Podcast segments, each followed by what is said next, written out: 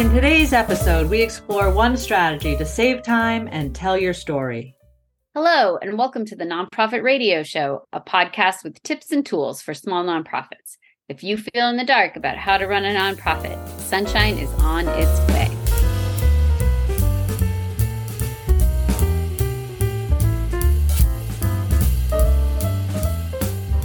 I'm Nancy Bacon, and I'm joined by Sarah Brooks. And you know, Sarah, one thing I love about living in rural areas is the cultural value on reusing things as many times as you can. I don't know. I mean, do you remember growing up and those coffee cans, those Folger coffee cans, I think they were, and we filled them with buttons and all sorts of things. There was those, you know, when you went through a t-shirt and it was a, a rag at that point, it became dust claws, or my dad would use it to change out the oil in the car. Like everything was used multiple times. Did you have that yes, experience? Absolutely. And I, there seems to be a, a thread of that, of, of how creative you get when you just can't go purchase what you need really easily. You know, I live quite a ways from town, and the grocery stores where I live are not open late. And so I cannot tell you how many recipes have involved improvised, you know, oh, what do you do if you don't have butter? You know, ways of thinking, okay, what do I have in my pantry that we could use? And I, yeah, I think there's definitely something about that sort of mindset of, well, what can we make do with what we're already, what we already have in our possession? And it saves energy, it saves time, it saves so many things. And there's there's even this whole group of people artists and others who go beyond just reusing things or repurposing things this whole upcycle movement, which is so cool. They're taking things and making them into amazing. I mean, I think about the soda can earrings I have from somebody in, in someplace in Africa made. And just this notion of repurposing things and making the the final product even nicer than the original product. Absolutely. Was. And you know, it feels like there's somewhere in here a, a nonprofit lesson in that whole reduce, reuse, recycle, or even upcycle movement. And I guess I mean beyond using the backside of paper when you go to print. um, it's it's like what if we could think about reusing some of the things we already create in our nonprofit world to make our work and our communications easier? I think it's a great idea. And I I feel like we could probably come up with some examples. I mean, I feels like the easiest place to start is communications, right? That we're always communicating. We're always sending newsletters or flyers for our events or whatever it is we're doing. And it, it so it feels like we should start with communications. And I, I think the first thing I think about is if we were to talk with somebody. So, say we talk with any member of our community, it could be a donor, a volunteer, really anyone that we're connecting with. And so we hear about how incredible our program was for them or something they learned or something like that. What do we do with that? I mean, that's just so, such a rich area to start with. For sure. And I've implemented this sort of wish slash rule um, in my head that I'm I'm going to only do something. I'm only going to invest the time in making that interview of the maybe volunteer who helped make something happen. If I can know ahead of time, I can use it three times can i can i reuse it three ah. different times? So ah. let's play that game right? You've just interviewed the donor who made this amazing program happen for your nonprofit organization. How can we um, think of three ways to use it? Well of course the obvious one which is probably where you started is i want to write it up that interview into a newsletter story for our printed newsletter. That's great. There's one use. What else can we come up with I would use it maybe in a donor appeal where and and it depends on the story of course, but it it could be a story that says and so and so has supported this program for this reason or let me tell you about this program that so and so supported like somehow tie it into a donor appeal particularly if I'm talking to a member of the community who has somehow benefited from the program maybe? Totally. Yep. How else? What else? Well and then i kind of like thinking about it too in a multimedia way like maybe maybe i should think ahead of time to to record the interview i do with that volunteer. And then i can easily clip out maybe a 20 second clip from that interview or a minute clip from that interview that's really amazing. And i could send that around to other volunteers, right? And say, mm. hey, just wanted to share, you know, celebrate the amazing work of Sarah. Look what she just did. It was so great. And here it is in her own words why this matters. Thanks for what you do. You know, it could be a, a way to appreciate someone or thank them for the way they helped support a program by by hearing someone in their own voice talk about it. So sometimes you think about reusing it by just changing the medium around too. That's a great idea. I, I went to pictures too. Absolutely. I mean, just taking a picture of the person. Absolutely. That would allow you to, you know, put it out on Instagram or whatever.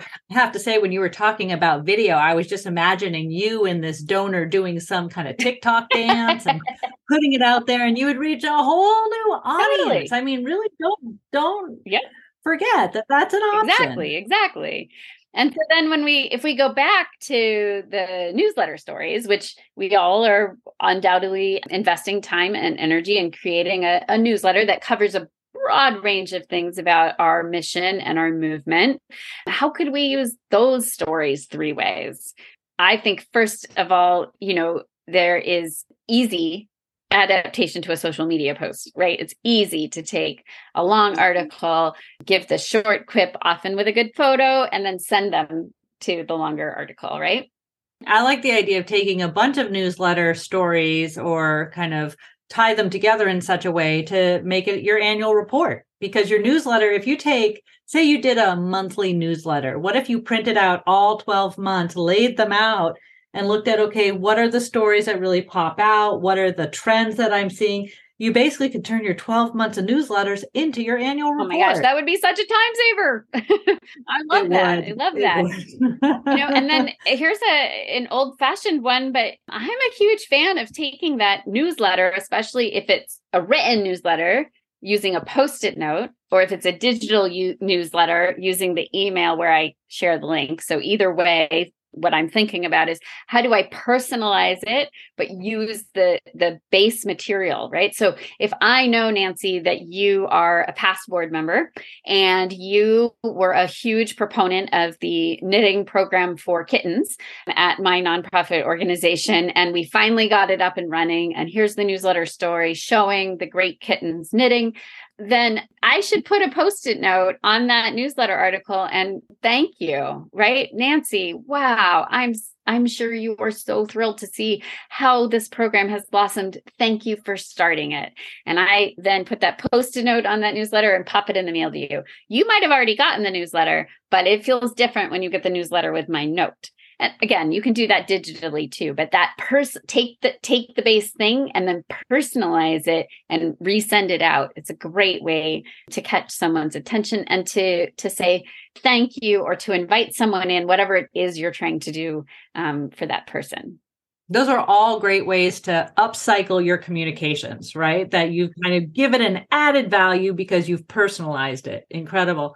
So let's okay we've talked about communications. Let's move on to say financials. And this is where, I mean, uh, come on, I print out my income statement or my whatever. How many times can I slice and dice that? Ah, so many. right? There's so, ah, well, there's so many interesting things. So first of all, let's take the base thing, which is like the monthly report. Maybe your treasurer looks at, or your um, finance committee looks at. They're the folks who want to, who really want to understand the trends. You print out that income and expense report and balance sheet, but maybe one way you make it better for them is you put a little cover sheet and you actually write things in words because I have to say, most people on boards, not all of them, but most people on boards find themselves in a finance chair somewhat unexpectedly.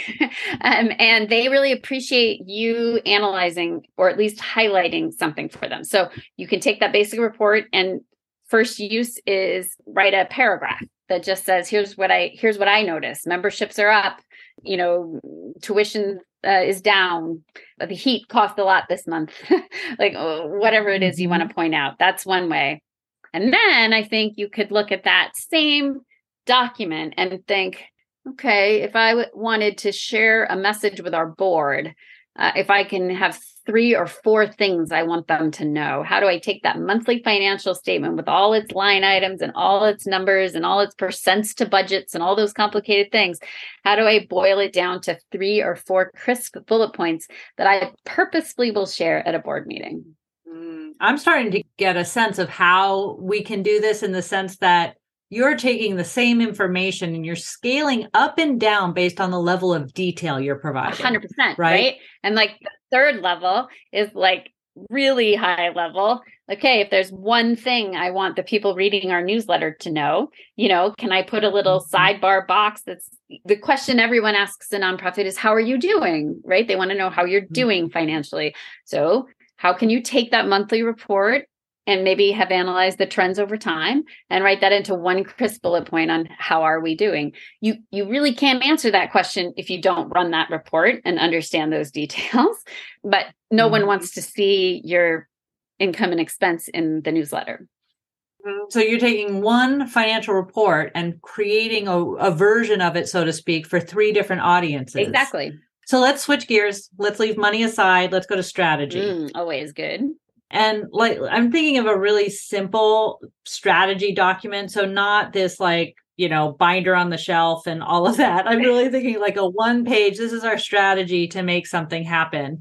Or i mean or maybe it is you're taking your huge binder of a st- strategic plan and you're you're slicing and dicing it in different ways. So maybe we are taking this big strategic plan and slicing and dicing it different ways.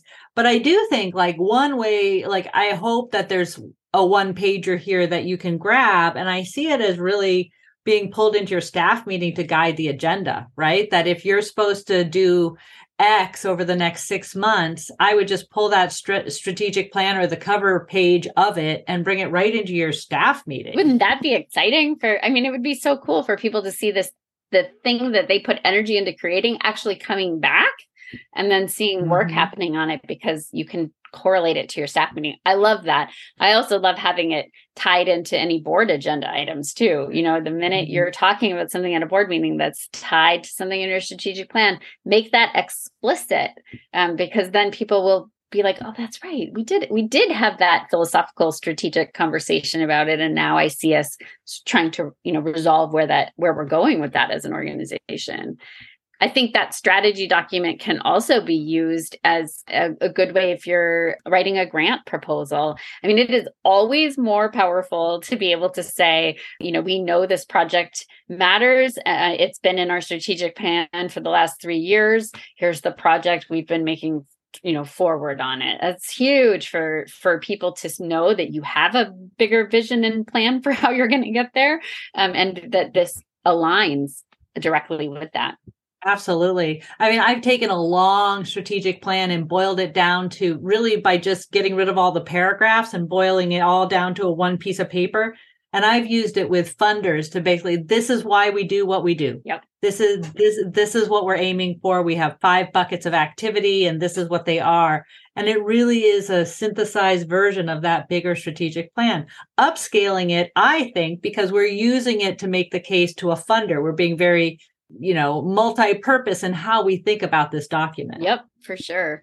And then i mean it's also of course useful to upcycle sections of it for your board to guide their work. You know if you have a subcommittee talking about well what are we really going to do in this programmatic area you know bringing those points out to guide their conversation that's so powerful Absolutely. And I, I think it's important, like, how does one upcycle? How does one recycle these parts? And I think, you know, to some degree, I already mentioned one of them is you're scaling the detail from from that 10,000 foot to right there deep in the grass where you can see the detail. But there's also the view of everything in its parts. So really thinking about a newsletter is uh, writing about something. It's a picture. It's a headline. It's a you know a link to something.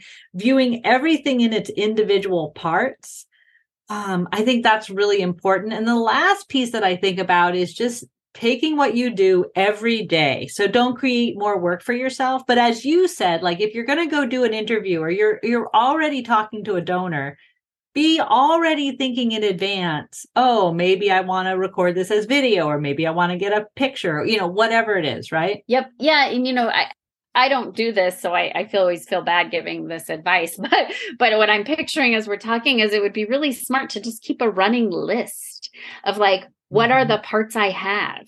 Like in the last 12, mm-hmm. uh, I love your idea of like looking at your newsletters for the last 12 months and like, you know, how can I put those pieces together?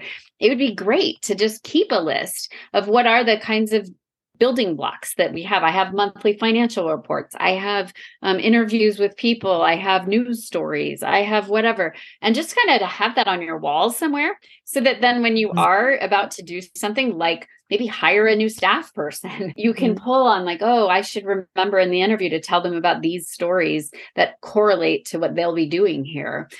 It'll just come in in all sorts of useful ways if you can almost keep a, a visual of, of what are the building blocks you have you making me think that if for those people who are super organized and they have like a communications calendar, right. like they have the like these are the things we're gonna do. Yep.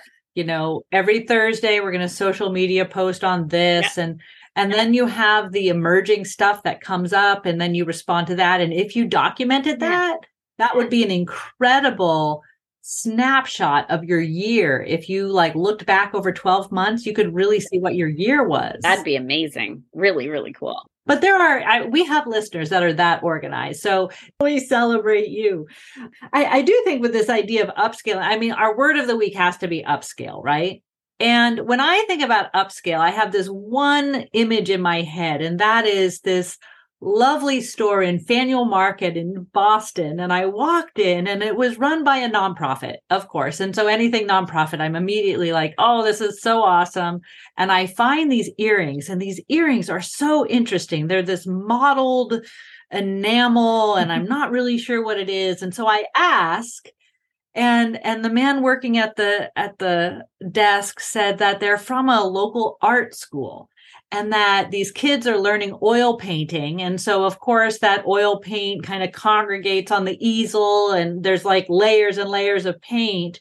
And what the teacher does is scrape it off, get into parts, put earring backings on them, and sells it as jewelry. That's amazing. Isn't it amazing? And I bought maybe three or four pairs. I bought a pair for my mother in law. And I'm like, this is the coolest thing that this came from a, a kid's art school and it's it's basically trash. I mean it, it's it's oil paint that you would throw away. And what when i was thinking about upscaling it what you know so what did that person see mm-hmm. in that that oil paint that was dried onto the easel? Two things. They saw something that was worthy of mm-hmm. being used again. Worthy because it was so beautiful the way the oil paint had mixed together. But then the teacher also had the creativity to scrape it off and turn it into earrings. And so I just think about what do we have around us that is worthy, that is that has value? And then how do we tap into our creativity to mix and match it together to create something new? Well, and the third piece that that teacher did so brilliantly, right, was it was actually really efficient to use that. Mm. If, if that teacher had said, I want to create earrings and then said about beading or you know molding clay they would have spent time creating something new. And instead they they saw something and something that already existed and said it can have another purpose. And that's what i really think about when i think about upcycling and nonprofits. It's it you're right it has to be things that are worthy and there and it does require some creativity. But it also adheres very closely to that principle of efficiency which mm. is you know if you're a small nonprofit organization you, you probably don't have time to just create an annual report with all new stories. So, how do you find the worthy bits and pieces, creatively put them together, and do something really efficient? Absolutely. You know, within our nonprofits, we are producing a lot of materials for our various audiences. Each piece is unique to address a specific need. And yet, each piece is part of a larger mosaic that can be reformulated in order to serve a different purpose if we find ways to reuse materials or maybe even upcycle it, we can set ourselves up to save time and effort. Who couldn't use to have some extra time to do something else? You got this. Thank you for listening to the Nonprofit Radio Show today. Tell your friends about the Nonprofit Radio Show and follow us on your favorite podcast app. Visit nonprofitradioshow.com for tips, tools, and free resources for nonprofits. The show is produced by Nancy Bacon and Sarah Brooks in partnership with the Nonprofit Learning Center, delivering learning and innovation to help nonprofits thrive. Our production team is Steve Fonslet and Mep Schulte of Three Choices Creative Communications. We always love to hear from our listeners. We're inspired by you and other nonprofit leaders doing important work in our communities.